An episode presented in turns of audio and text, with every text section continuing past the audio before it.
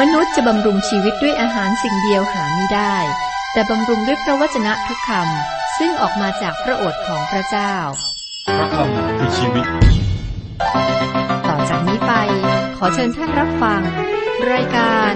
พระคำพีทางอากาศ สวัสดีครับ รายการพระคัมภีร์ทางอากาศจะเสนอโดย ผู้ประกาศข่าวประเสริฐ เราอ่านและศึกษาคัมภีร์ไบเบิลหรือว่า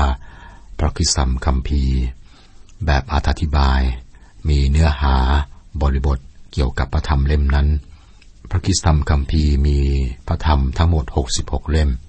แบ่งเป็นสองภาคคือพันธสัญญาเดิมและพันธสัญญาใหม่ เราสลับไปมา ระหว่างพันธสัญญาเดิมและพันธสัญญาใหม่ครับ เมื่อครั้งที่แล้วได้อ่านและศึกษาพระธรรมหนึ่งซามูเอลบทที่ 28 บทที่ 28 หัวเรื่องหลัก ซาอูลปรึกษาคนทรงที่บ้านเอนโดร การปรึกษาคนทรงที่บ้านเอนโดร โดยซาอูลทำให้มีคำถามหลายคำถาม ข้อสำคัญเกี่ยวเกี่ยวกับซามูเอล ซามูเอลซึ่งตายแล้วนะได้กลับมาอีกหรือ มีคำอธิบายสามอย่างนะครับ คือหนึ่งบางคนก็ถือว่าเป็นการหลอกลวง โดยคนทรงเป็นผู้ชำนาญในการเลี้ยงเสียงของซามูเอล สองบางคนก็ถือว่าความต้องการอย่างมาก ที่จะติดต่อกับคนตายอันเป็นที่รักทำให้คนคนนั้นเป็นเหยื่อของการหลอกลวง และสามบางคนเชื่อว่าคนทรงได้เชิญซามูเอลมาจริง ๆ แนวคิดนี้ไม่สามารถยืนยันได้ และก็ไม่สอดคล้องกับพระคัมภีร์ตอนอื่น ๆนะครับ ก็เป็นเหตุการณ์คนฟริเตียวางแผนโจมตีอิสราเอล และซาอูลกษัตริย์อิสราเอลก็ปรึกษาคนทรงที่บ้านเอนโดรเราอ่านตั้งแต่ข้อหนึ่งอธิบายเรื่อยมานะครับจนถึงข้อ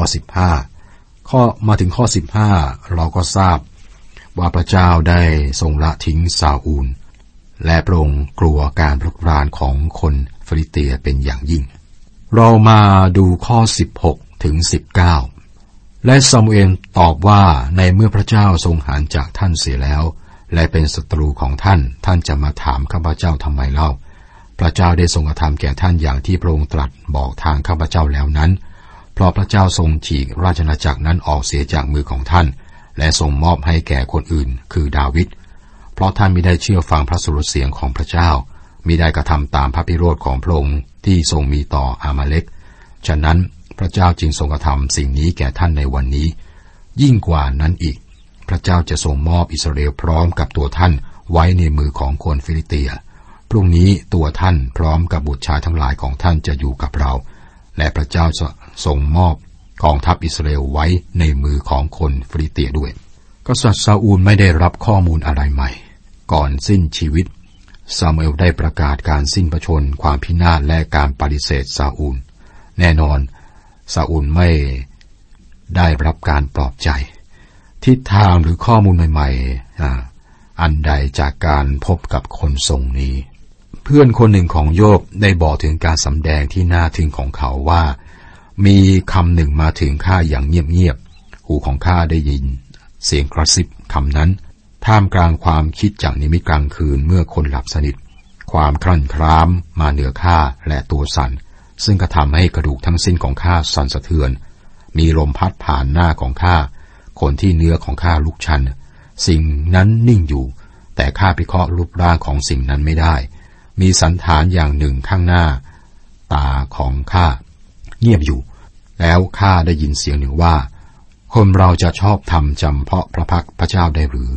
มนุษย์จะบริสุทธิ์ต่อหน้าผู้สร้างของผู้สร้างเขาได้หรือ พระธรรมโยบบทที่สี่ข้อสิบสองถึงสิบเจ็ดหลังจากที่เขามีประสบการณ์อันน่าทึ่งแล้ว ไม่มีอะไรใหม่ ไม่มีเลย คนเราจะชอบทำจำเพาะพระพักพระเจ้าได้หรือ มนุษย์จะบริสุทธิ์ต่อหน้าผู้สร้างเขาได้หรือ นี่เป็นความจริงที่ชัดเจนอยู่แล้ว วิญญาณไม่ได้เปิดเผยสิ่งใดใหม่เลย พระเจ้าไม่ได้อยู่ในเหตุการณ์ที่บ้านเอนโดนี้นะพระเจ้าไม่เรียกซามูเอลขึ้นมา ซาอูลตรัสอย่างชัดเจนว่าพระเจ้าไม่ตรัสกับพระองค์อีก ซาตานสามารถเรียกซามูเอลมาได้ไหมกับซาตานสามารถเรียกซามูเอลมาได้ไหม นี่ยังเป็นคำถาม ในพระคัมภีร์เราต้องเข้าใจว่า องค์พระเยซูคริสต์เท่านั้นที่ทรงติดต่อกับคนตาย พระองค์เท่านั้นที่ตรัสกับคนตาย พระเจ้าละทิ้งซาอูลสำหรับซาอูลครับ สวรรค์เงียบ เมื่อสวรรค์เงียบซาอูลก็หันไปพึ่งนรกซามูเอลได้ปรากฏแก่ซาอูลหรือไม่คำถามนะคำถามนี้มีคำอธิบายหลายอย่าง มีคนถือว่าเหตุการณ์ทั้งหมดนี้เป็นการหลอกลวง พวกเขาไม่เชื่อว่าเป็นความจริงนะพวกเขาไม่เชื่อ พวกเขาบอกว่าคนทรงได้เรียนแบบเสียงแล้วก็เล่นละคร คิดว่า คนทรงคนนี้นะครับเป็นนักล่อลวงด้วย แต่เพราะว่านางหวาดกลัวพอๆกับซาอูล เราจึงไม่สามารถตัดเรื่องการอัศจรรย์ออกไปได้ มีผู้ที่ถือว่าเหตุการณ์นี้เกิดขึ้น เพราะว่าความอยากอย่างยิ่งในการติดต่อกับคนตายครับทำให้คนนั้นถูกหลอกลวงอย่างง่ายดาย และก็มีผู้ที่เชื่อว่า คนทรงได้นำซามเอลขึ้นมาจริงๆ ผมคิดว่าคำอธิบายนี้ก็ไม่สามารถยืนยันได้และไม่สอดคล้องกับคำสอนในพระคัมภีร์ด้วยครับ ในพระธรรมหนึ่งพงศาวดารบทที่สิบข้อสิบสามหนึ่งพงศาวดารบทที่สิบข้อสิบสามบอกไว่าอย่างนี้ครับ ซาอูลจึงสิ้นพระชนด้วยความไม่ซื่อสัตย์ของพระองค์พระองค์ไม่ได้ซื่อสัตย์ต่อพระเจ้าในเรื่องที่พระองค์ไม่ได้รักษาพระบัญชาของพระเจ้า และได้ทรงแสวงการนำโดยโดยทรงปรึกษาคนทรง พระเจ้าลงโทษสิ่งที่ซาอูลได้กระทำคุณผู้ฟังครับมีคนที่ใช้หนึ่งซามูเอลบทที่ 28 ข้อ 12 ข้อ 12 ในบทนี้นะครับ เพื่อพิสูจน์ว่าพระเจ้าทรงทำให้ซามูเอลมาปรากฏ ข้อ 12 บอกว่า และเมื่อหญิงคนนั้นเห็นซามูเอลจึงร้องเสียงดัง และหญิงนั้นกราบทูลซาอูลว่าฉนัยพระองค์จึงทรงล่อลวงหม่อมฉัน ระองค์คือซาอูล ผมคิดว่าวิญญาณชั่วได้ปลอมตัวเป็นซามูเอล ไม่ใช่ซามูเอลมาจริง ๆ แต่เป็นวิญญาณชั่ว พระเจ้าไม่ได้ตรัสกับซาอูลอีกครับ ซาอูลก็ไม่ทูลพระเจ้าอีก คนตายไม่สามารถติดต่อกับคนเป็น มันมาจากซาตานตั้งแต่ต้นจนจบ เมื่อผมบอกว่า คนตายไม่สามารถติดต่อกับคนเป็นนั้น มีข้อยกเว้นหนึ่งครับ เราอยากจะได้ยินเสียงคนตายหรือไม่ ในพระธรรมวิวรณ์บทที่สิบข้อสิบเจ็ดสิบแปดบอกว่า เมื่อข้าพเจ้าได้เห็นพระองค์ ข้าพเจ้าก็ล้มลงแทบพระบาทของพระองค์ เหมือนกับคนที่ตายแล้ว แต่พระองค์ทรงแตะตัวข้าพเจ้าด้วยพระหัตถ์เบื้องขวา แล้วตรัสว่า อย่ากลัวเลย เราเป็นเบื้องต้นและเบื้องปลาย และเป็นผู้ที่ดำรงชีวิตอยู่ เราได้ตายแล้ว แต่นี่เนี่ยเราก็ยังดำรงชีวิตอยู่ตลอดไปเป็นนิด และเราถือลูกกุญแจแห่งความตาย และแห่งแดนคนตายครับ องค์พระคิดถือลูกกุญแจแห่งความตายและแห่งแดนคนตาย พระองค์ได้กลับมาจากความตาย นั่นคือพระองค์เราอยากจะติดต่อกับคนทรงหรือวิญญาณ ซึ่งสามารถให้ข้อมูลพิเศษ แก่เราหรือไม่ ถ้ามันเป็นการติดต่อกับโลกของวิญญาณจริง ๆ ข้อมูลนั้นไม่ใช่มาจากสวรรค์ เมื่อไม่ใช่มาจากสวรรค์ก็มาจากที่ตรงข้ามคือนรกทำไมเราไม่ฟังพระองค์ผู้ได้เสด็จผ่านประตูแห่งความตายและเสด็จกลับมา คือองค์พระเยซูคริสต์ผู้ที่ตรัสว่าเราก็ยังดำรงชีวิตอยู่ตลอดไปเป็นนิจและเราถือลูกกุญแจแห่งความตายและแห่งแดนคนตาย ครับ ถ้าเราต้องการข้อมูลใด ๆ จงมาหาองค์พระเยซูคริสต์ถ้าต้องการความช่วยเหลือมาหาพระองค์ครับ ถ้าต้องการความรอดก็มาหาพระองค์ องค์พระคิดผ่านความตายเพื่อมนุษย์ทุกคน และพระองค์เสด็จออกมาด้วยฤทธิเดชซึ่งทรงมีให้แก่คนของพระองค์ด้วย บทที่ 29 และ 30 สองบทนี้ครับหัวเรื่องหลักชีวิตของดาวิดท่ามกลางคนฟิลิเตีย ในบทที่ 27 เราพบว่าดาวิดท้อใจ และหดหูใจเพราะว่าซาอูลตั้งพระทัยที่จะฆ่าดาวิดจนดาวิดต้องหนีออกจากประเทศอิสราเอล พระเจ้าไม่ได้บอกให้ดาวิดออกไปทำเช่นเดียวกับที่พระองค์ไม่ได้ให้อับราฮัมออกจากแผ่นดิน ดาวิดได้ออกจากแผ่นดินและเข้าไปในแผ่นดินฟิลิเตียครับออกจากอิสราเอลเข้าไปฟิลิเตีย คนฟิลิเตียเป็นศัตรูของคนของดาวิดอย่างแน่นอน ดาวิดใช้เวลาส่วนหนึ่งอยู่ที่นั่น และเป็นเพื่อนที่ดีกับกษัตริย์เมืองกัทซึ่งเป็นเจ้านายคนหนึ่งของคนฟิลิเตีย แล้วเมื่อเกิดสงครามขึ้นระหว่างอิสราเอลกับคนฟิลิเตีย ตรงนี้ครับ ดาวิดตกอยู่ในฐานะลำบาก เนื่องจากว่าท่านเป็นมิตรกับเจ้านายคนหนึ่งของฟิลิเตีย ท่านรู้สึกว่าท่านต้องเป็นพันธมิตร กับเจ้านายที่เป็นชาวฟิลิเตียอ่าชาวฟิลิเตีย แต่พระเจ้าทรงแทรกแซงและขัดขวางดาวิดจากการโจมตีคนของท่านเองคือ ไปรบกับอิสราเอลซึ่งเป็นคนร่วมชาติชาติเดียวกัน นี่เป็นการหนีรอดอย่างบุดวิดของดาวิด หากว่าพระเจ้าไม่ได้แทรกแซงดาวิดก็ทำบางสิ่ง ซึ่งท่านจะต้องเสียใจตลอดชีวิตของท่าน คือฆ่าพี่น้องร่วมชาติ ซึ่งเป็นชาวอิสราเอล เราไม่ทราบว่าพระเจ้าได้แทรกแซงกี่ครั้งในชีวิตของเรา บางครั้งครับเราข้ามเส้นที่พระเจ้าขีดไว้ และเราก็ไม่ได้อยู่ในที่ที่เราควรจะอยู่ หรือเราไม่ได้ทำในสิ่งที่เราควรจะทำ เมื่อเราตัดสินใจผิด หลายครั้งครับพระเจ้าทรงแทรกแซงเพื่อช่วยเราพ้นจากการทำบาปที่ร้ายแรง ซึ่งเราจะเศร้าโศกเสียใจตลอดชีวิตของเราถ้าทำสิ่งเหล่านั้น แน่ใจว่าเมื่อเรามองย้อนกลับไปยังชีวิตของเรานะครับ เราจะพบเหตุการณ์อย่างที่ผมได้เรียนมาเนี่ยหลายครั้งด้วยกัน บทที่ 29 ข้อ1ข้อ2ฝ่ายคนฟิลิเตียชุมนุมกำลังทั้งสิ้นอยู่ที่อาเฟก และคนอิสราเอลก็ตั้งค่ายอยู่ที่น้ำพุซึ่งอยู่ในเมืองยิสเรเอล เมื่อเจ้านายฟิลิเตียเดินผ่านไปตามกองร้อยและกองพัน และดาวิดกับคนของท่านก็ผ่านไปเป็นกองหลังกับอาคีช เมื่อสงครามกำลังจะเริ่มขึ้น ดาวิดและผู้คนของท่านก็เดินร่วมทัพกับคนฟิลิเตีย เจ้านายทุกคนของคนฟิลิเตียรู้จักดาวิดดี และเมื่อพวกเขาเห็นดาวิดพวกเขาไม่ชอบ ผมแน่ใจว่าถ้าเราเคยเห็นคนที่เป็นศัตรูของเราเนี่ยเปลี่ยนมาเป็นฝ่ายเราทันทีนะครับ เราจะไม่ต้องการให้คนนั้น มาอยู่ข้างหลังเรานะเพื่อโจมตีเรานะครับ คนฟิลิเตียไม่วางใจดาวิดที่จะทำสงครามกับอิสราเอล ข้อสามแม่ทัพของคนฟิลิเตียกล่าวว่า พวกเฮบรูเหล่านี้มาทำอะไรที่นี่ และอาคิดก็รับสั่งแก่แม่ทัพคนฟิลิเตียว่า นี่คือดาวิดมหาดเล็กของมหาดเล็กซาอูลกษัตริย์อิสราเอลไม่ใช่หรือ เขาอยู่กับเรามาเป็นวันเป็นปีแล้ว ตั้งแต่วันที่เขาหนีมาหาข้าพเจ้า ข้าพเจ้ายังไม่พบความผิดในตัวเขาเลย อาคิดเจ้านายของฟิลิเตียไม่พบความผิดของดาวิดเพราะดาวิดได้เป็นคนที่มีความจงรักภักดี ดาวิดไม่เคยแอบทำร้ายอาคิดซึ่งดาวิดไม่ใช่คนแบบนั้นนะครับ พูดง่ายๆคือไม่ใช่คนแทงหลังหักหลังคน แต่คริสเตียนบางคนทำอย่างนี้ ต่อคริสเตียนอีกคนหนึ่งทำร้ายลับหลัง ข้อสี่แต่เจ้านายฟิลิเตียโกรธท่าน และเจ้านายฟิลิเตียทูลท่านว่า ขอส่งชายคนนั้นกลับไป เพื่อให้เขากลับไปยังที่ที่ท่านกำหนดให้เขาอยู่ และอย่าให้เขาลงไปรบพร้อมกับเรา เกรงว่าเมื่อเรารบกันเขาจะเป็นศัตรูของเรา เพราะว่าชายคนนี้จะคืนดีกับเจ้านายของเขาได้อย่างไรมิใช่ด้วยศีรษะ ของคนที่นี่ดอกหรือ นี่คือเหตุผลที่พวกเขา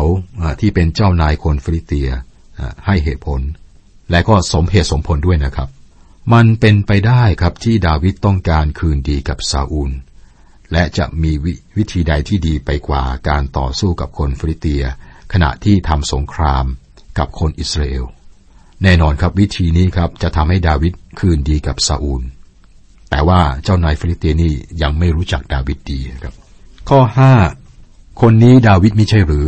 ซึ่งเขาร้องเพลงขับ รับขับลำรับกันว่าซาอูลฆ่าคนเป็นพันๆและดาวิดฆ่าคนเป็นหมื่นๆเจ้านายคนฟิลิเตียเหล่านี้ได้ยินเรื่องของดาวิดพวกเขารู้ว่าดาวิดสามารถเป็นศัตรูที่น่ากลัว แต่อาคิดเชื่อมั่นในดาวิดอย่างเต็มที่ ข้อ 6 ข้อ 7 อาคิดจึงเรียกดาวิดเข้ามารับสั่งแก่ท่านว่า พระเจ้าทรงพระชนอยู่แน่ฉันใด ท่านได้ปฏิบัติตนเป็นคนซื่อสัตย์มาแล้วสำหรับเราเราก็เห็นชอบที่ท่านออกทัพไปกับเรา เพราะเราไม่เห็นความผิดอันใดในท่าน ตั้งแต่วันที่ท่านมาอยู่กับเราจนถึงวันนี้ แต่อย่างไรก็ตาม บรรดาเจ้านายไม่เห็นพ้องในเรื่องท่าน ฉะนั้นขอท่านกลับไปเสียจงไปอย่างสันติเถิด เพื่อไม่ให้เป็นที่ขัดใจเจ้านายฟิลิเตียทั้งหลาย อาคีต้องยอมทำตามเจ้านายฟิลิเตีย เจ้านายคนอื่นๆกับไม่ต้องการให้ดาวิดมาร่วมทัพด้วย แม้ว่าอาคิดมั่นใจในตัวดาวิดทีนี้เพื่อให้เกิดความประสานกันในท่ามกลางพวกเขา อาคิดขอให้ดาวิดจากไป นี่เป็นการจัดเตรียมของพระเจ้ากับผู้ทรงฤทธิ์เพื่อช่วยดาวิดพ้นจากการต่อสู้กับคนชาติเดียวกันคืออิสราเอล ข้อ 8 และดาวิดก็ทูลอาคิดว่าข้าแต่แต่ข้าพระบาทได้กระทำสิ่งใดหรือ ฝ่าพระบาทได้พบสิ่งใดในตัวของข้าพระโอข้าพระบาท ตั้งแต่วันที่ข้าพระบาทเข้ามารับราชการจนบัดนี้ว่า ข้าพระบาทไม่ควรจะไปรบกับศัตรูของพระราชาเจ้านายของข้าพระบาท แม้ว่ากษัตริย์ซาอูลเป็นศัตรูกับดาวิดในตอนนั้น ดาวิดจะไม่ต่อสู้กับคนของท่านเอง แต่การออกนอกอิสราเอลหมายถึงท่านกำลังก้าวออกจากน้ำพระทัยของพระเจ้า สิ่งนี้เปิดทางให้ความบาปเข้ามาในชีวิตของดาวิด เมื่อลูกของพระเจ้าก้าวออกน้ำพระทัยของพระเจ้าพระบิดา เขาไม่สูญเสียความรอดครับ แต่เขาจะมีปัญหา ดาวิดก้าวออกน้ำพระทัยของพระเจ้า และกำลังจะทำบาปที่ร้ายแรง พระเจ้าแทรกแซงในเรื่องนี้ ข้อ 11 ดาวิดจึงลุกขึ้นแต่เช้ามืด คือตัวท่านพร้อมกับคนของคนของท่าน เพื่อออกเดินในตอนเช้ากลับไปยังแผ่นดินฟิลิเตีย แต่คนฟิลิเตียขึ้นไปยังยิสเรเอล ยิสเรเอลอยู่ทางเหนือ ถ้าดูในแผนที่ครับเราเห็นชัดเจนมากในเรื่องที่กำลังจะเกิดขึ้น เมื่อคนฟิลิเตียขึ้นไปยังยิสเรเอล ดาวิดและคนของท่านเดินทางกลับไปศิกลาก มันไม่ใช่เป็นการกลับบ้านที่น่ายินดีครับ บทที่ 30 ดาวิดต่อสู้กับอามาเลขซึ่งทำลายเมืองศิกลากตอนที่ดาวิดและคนของท่านไม่อยู่ศัตรูจากทางใต้คือคนอามาเลขได้รุกรานแผ่นดินฟิลิเตีย และทำลายเมืองศิกลากข้อหนึ่งถึงข้อสามอยู่มาในวันที่สามเมื่อดาวิดกับคนของท่านมาถึงเมืองศิลากปรากฏว่าคนอามาเล็กได้มาปล้นเนเกบกับปล้นศิลาก แล้วเขาชนะศิลากและเผาเสียด้วยไฟ และจับผู้หญิงทุกคนที่อยู่ในนั้นไปเป็นเฉลย ทั้งเด็กและผู้ใหญ่ไม่ได้ฆ่าผู้ใดเลย แต่กว่าต้อนไปตามทางของเขา เมื่อดาวิดกับคนของท่านมาที่ตัวเมืองก็เห็นว่าเมืองนั้นถูกเผาด้วยไฟ และภรรยากับบุตรชายบุตรจีนของเขาก็ถูกกวาดไปเป็นเฉลย เราเข้าใจดาวิดและคนของท่านหรือไม่ครับ พวกเขากลับมาที่เมืองซีลาก เมืองที่เป็นบ้านของพวกเขา โดยคาดว่าจะพบกับครอบครัวของพวกเขา แต่ว่าพวกเขากลับพบว่าเมืองนั้นถูกเผาด้วยไฟหรือว่าเกิดไฟไหม้และถูกทอดทิ้งหรือทิ้งร้างอยู่ ไม่มีใครอยู่ครับ ดาวิดและคนของท่านเจออย่างนี้ครับ ท่านท้อใจ พวกเขาสูญเสียภรรยาและบุตรสำหรับพวกเขาครับ คนเหล่านี้คงถูกฆ่าตายไปแล้ว เหตุการณ์จะ เป็นอย่างไรต่อไปครับ ก็ฝากไว้ที่จะศึกษาด้วยกัน ขอพระเจ้าอวยพร สวัสดีครับ พระเจ้าตรัสว่า เรารู้แผนงานที่เรามีไว้สำหรับเจ้า เป็นแผนงานเพื่อสวัสดิภาพ ไม่ใช่เพื่อทุกขภาพ เพื่อจะให้อนาคตและความหวังใจแก่เจ้า เจ้าจะแสวงหาเราและพบเรา เมื่อเจ้าแสวง